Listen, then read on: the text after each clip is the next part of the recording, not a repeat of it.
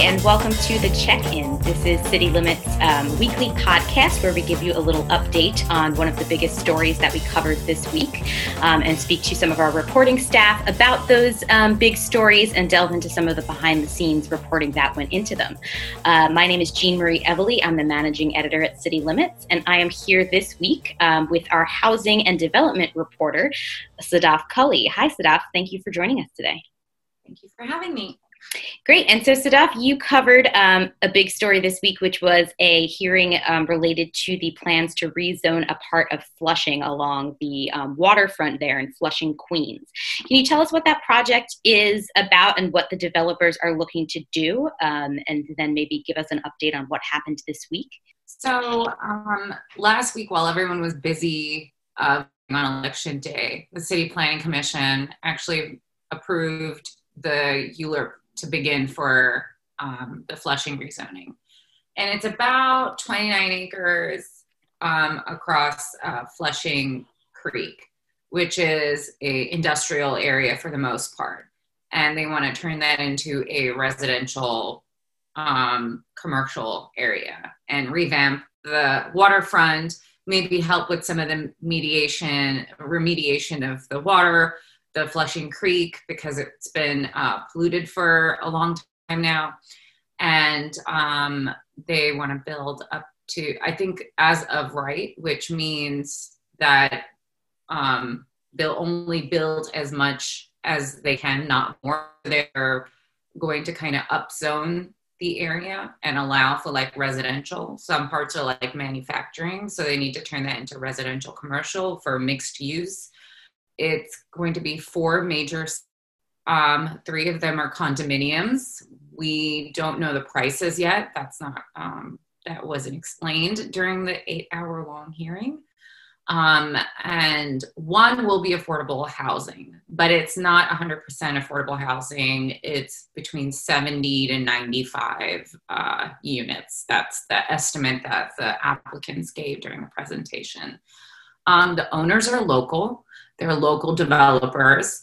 Um, they've been like Flushing, longtime Flushing investors for our, like they've been part of the community for a long time, so they're very familiar um, with where they're developing and for who they'll be developed. At least that's what they've explained to us. But the the big question that came out of the hearing, for the most part, um, that council members were uh, concerned about was the affordable housing uh, building. Why wasn't there more affordable housing? Why couldn't it be um, 100% affordable housing? So, folks, um, you know, they kind of grilled them, they interrogated them for a long period of time over that. And then after the city council uh, members were, you know, were finished with their questioning portion, then um, the public was allowed to give testimony for like another four to five hours on um, on different aspects from environmental groups and that you know over a hundred people um, spoke and then probably another hundred more sent in their testimonies online in support of and opposing the rezoning. So it was very evened out basically. And if you know anything about Flushing, is that there's a lot of small businesses in Flushing.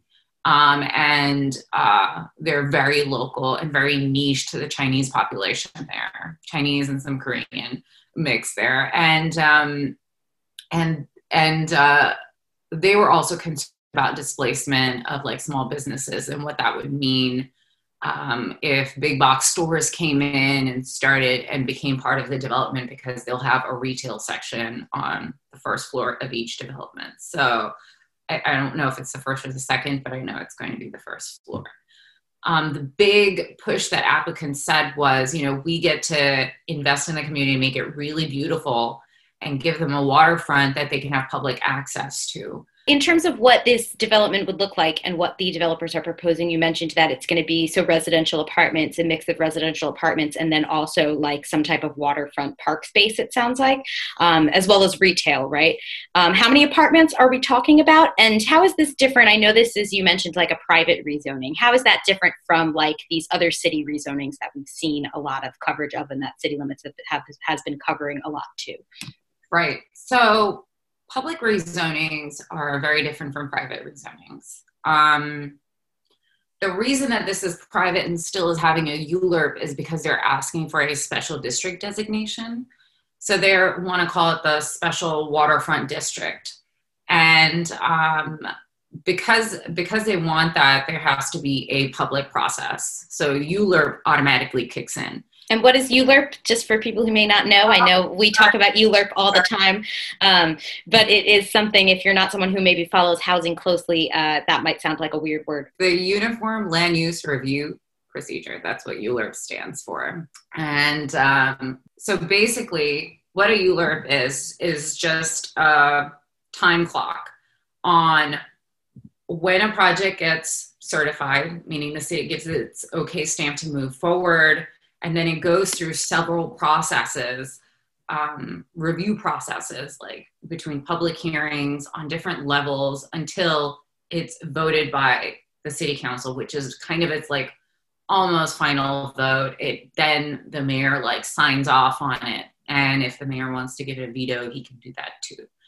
The city initiated rezonings could be massive. And there's um, and it's also coupled with lots of commitments that the city makes over a period of like 10 years. So they can stretch out to blocks. For example, East New York had a rezoning in 2016, and it was extremely large. It stretched from like Broadway Junction all the way to Atlantic Avenue and then past like Cypress Hill, like, you know, eh, deep into towards the end of Cypress Hills, almost close to the border of like Woodhaven and uh, off um, Lake near Jamaica Avenue. So it goes pretty far. It's a very far-reaching rezoning, and you know that included. Uh, we want elevators for the subway. We want better, like, you know, we want to improve our train station. Broadway Junction is huge. It serves like three or four lines. Um, uh, they wanted um, they wanted uh, all of the parks in their community to be revamped, cleaned up. They want new storefronts. They wanted like, you know, uh, trees along Atlantic Avenue. All of that stuff today is like happening. So um, the they wanted a new school, they wanted a new communities facility. So it's very like holistic and comprehensive in that sense. And it goes a lot further because the city can then look at their own public sites. Um, for example, let's say there's a sanitation parking lot in East New York, and the city wants to um, you know, turn that into residential, uh, 100% affordable housing. And all they have to do is find someone that wants to build it and find someone that wants to, you know, manage it. And, um, you know, they, sh- they, they would be able to do that like very easily. It also takes years of like community engagement.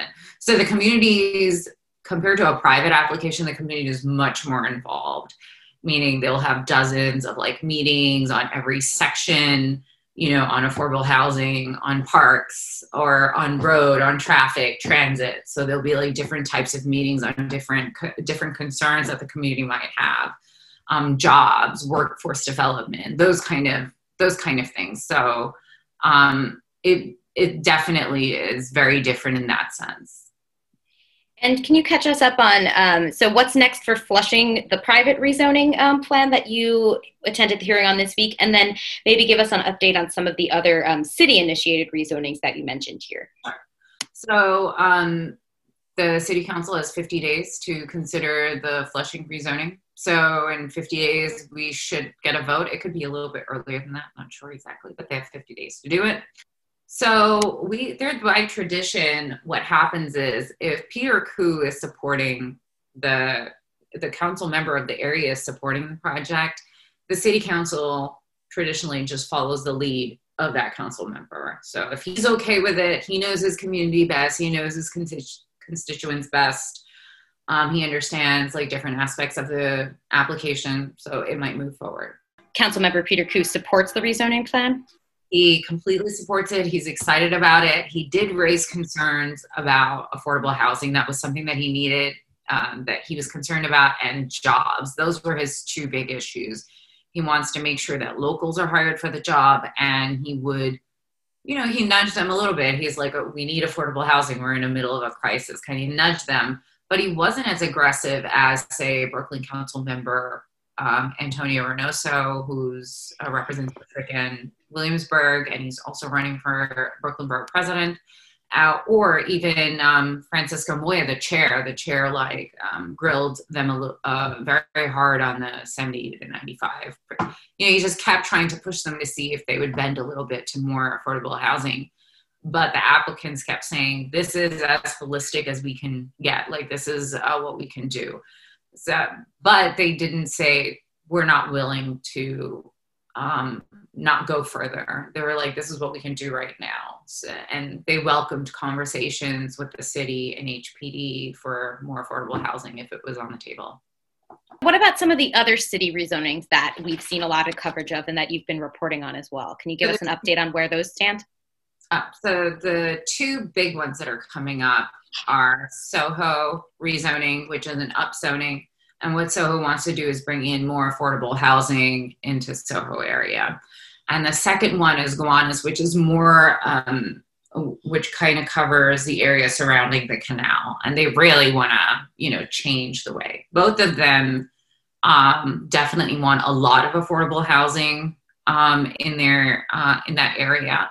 And uh, both of them are very different in different ways. Um, uh, the Gowanus Canal, the Gowanus rezoning is kind of centered around equity and environmental justice. That's uh, the the language that they use, and um, the Soho rezoning kind of focuses on balancing the scales of upper middle class and lower middle class, and kind of balancing the demography of the neighborhoods. So they want you know different different folks living in different areas both of them are really crucial in seeing how well a city, the city can um, build in upper middle class neighborhoods. Uh, bring how this how how well the city can bring affordable neighborhoods in upper class neighbor upper middle class neighborhoods.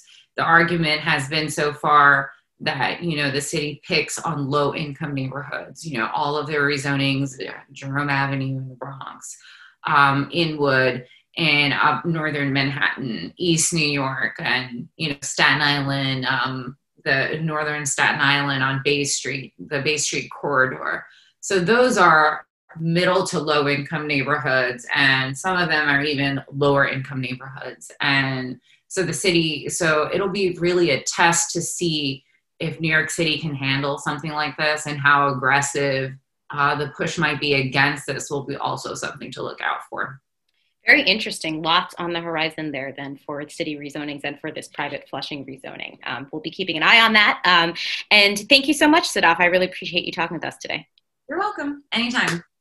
Great. Well, thank you. Um, once again, you're listening to the check in, and that was our housing and development reporter, Sadef Kully, um, talking about some of the rezonings going on here in New York. Um, you can always check citylimits.org um, to keep up with our housing coverage and all of our other coverage. Check in with us next week. We'll have another episode um, where we'll be talking to um, more of our reporters and our staff about some of the reporting and some of the big things happening in the city. thanks so much for listening, and have a good weekend.